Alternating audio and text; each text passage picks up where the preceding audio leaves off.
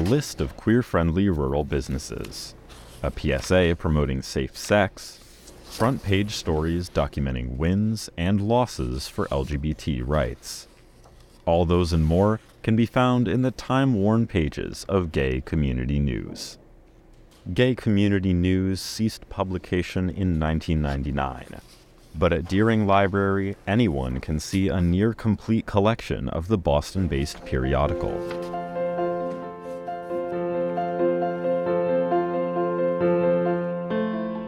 From the Daily Northwestern, I'm Seeger Gray. This is Defining Safe, a podcast looking at the intersection of identity and student life at Northwestern.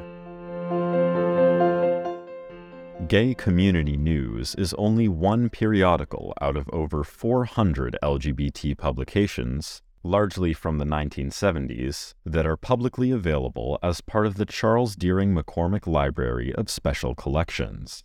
But what are special collections? In the words of Jason Nargis, the Special Collections Librarian for Instruction and Curriculum, it could be pretty much anything, but the, the common denominator is that it's not commonly findable, easily accessible material.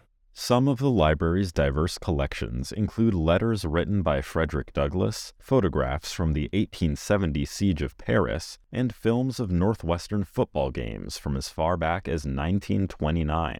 To protect these rare items, visitors must request to view them in a Deering reading room rather than checking them out from the library.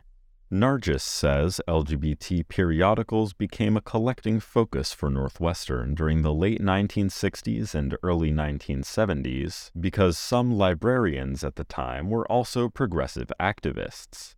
They, along with the curator, had an interest in collecting materials that documented the protest movements of that day. Nargis says Northwestern's reputation for seeking out materials related to second wave feminism helped it initially acquire lesbian periodicals. After that, the library expanded its collection of gay, bisexual, and transgender periodicals. Decades of collecting have made Northwestern a destination for researchers studying queer history. It's not uncommon for us to have professors from other institutions come and visit us and look at parts of this collection. That's Abby Maynard, a research and collection specialist at the library.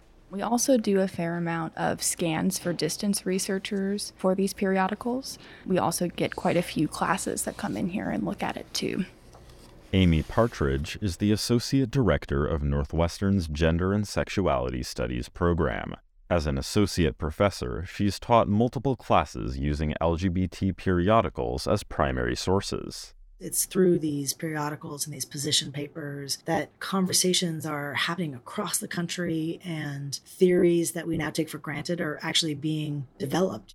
Communications senior Lucy Harrington took a research seminar with Partridge last winter quarter. Harrington says looking at physical periodicals felt less overwhelming and more exciting than searching vast online archives. It's like going through a treasure trove. It's kind of fun looking through all of the periodicals and like looking for the specific date that you know you want. This quarter, Partridge is teaching a first year seminar about coalitional politics in the 1970s. The course has students dig through Northwestern's special collections and study primary sources from a variety of activist groups. According to Partridge, the archived publications reveal collaboration between groups typically seen as separate, like the Black Panther Party, the Young Lords, and the Chicago Women's Liberation Union, as well as the Gay Liberation Front. It's those kind of 1970s era liberation movements that I think are being explicitly referenced in liberation movements today. I think they serve as inspiration, as a kind of roadmap for how to organize for radical social change. Nargis, the Special Collections librarian, says Northwestern's special collections and similar archives are vital sources of information that may not have survived anywhere else. He also adds that physical documents like the LGBT periodicals offer a window into a more nuanced and personal past. Sometimes there's handwritten notes on them, sometimes there's address labels from the people who initially bought them or subscribed to them. The materials give evidence to the complexity of the people who created them And I think that is something that really allows people to almost like time travel. From the Daily Northwestern, I'm Seeger Gray. Thanks for listening to another episode of Defining Safe.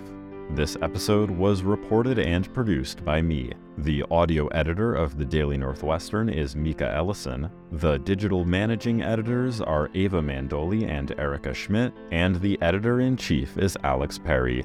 Make sure to subscribe to the Daily Northwestern's podcasts on Spotify, Apple Podcasts, or SoundCloud to hear more episodes like this.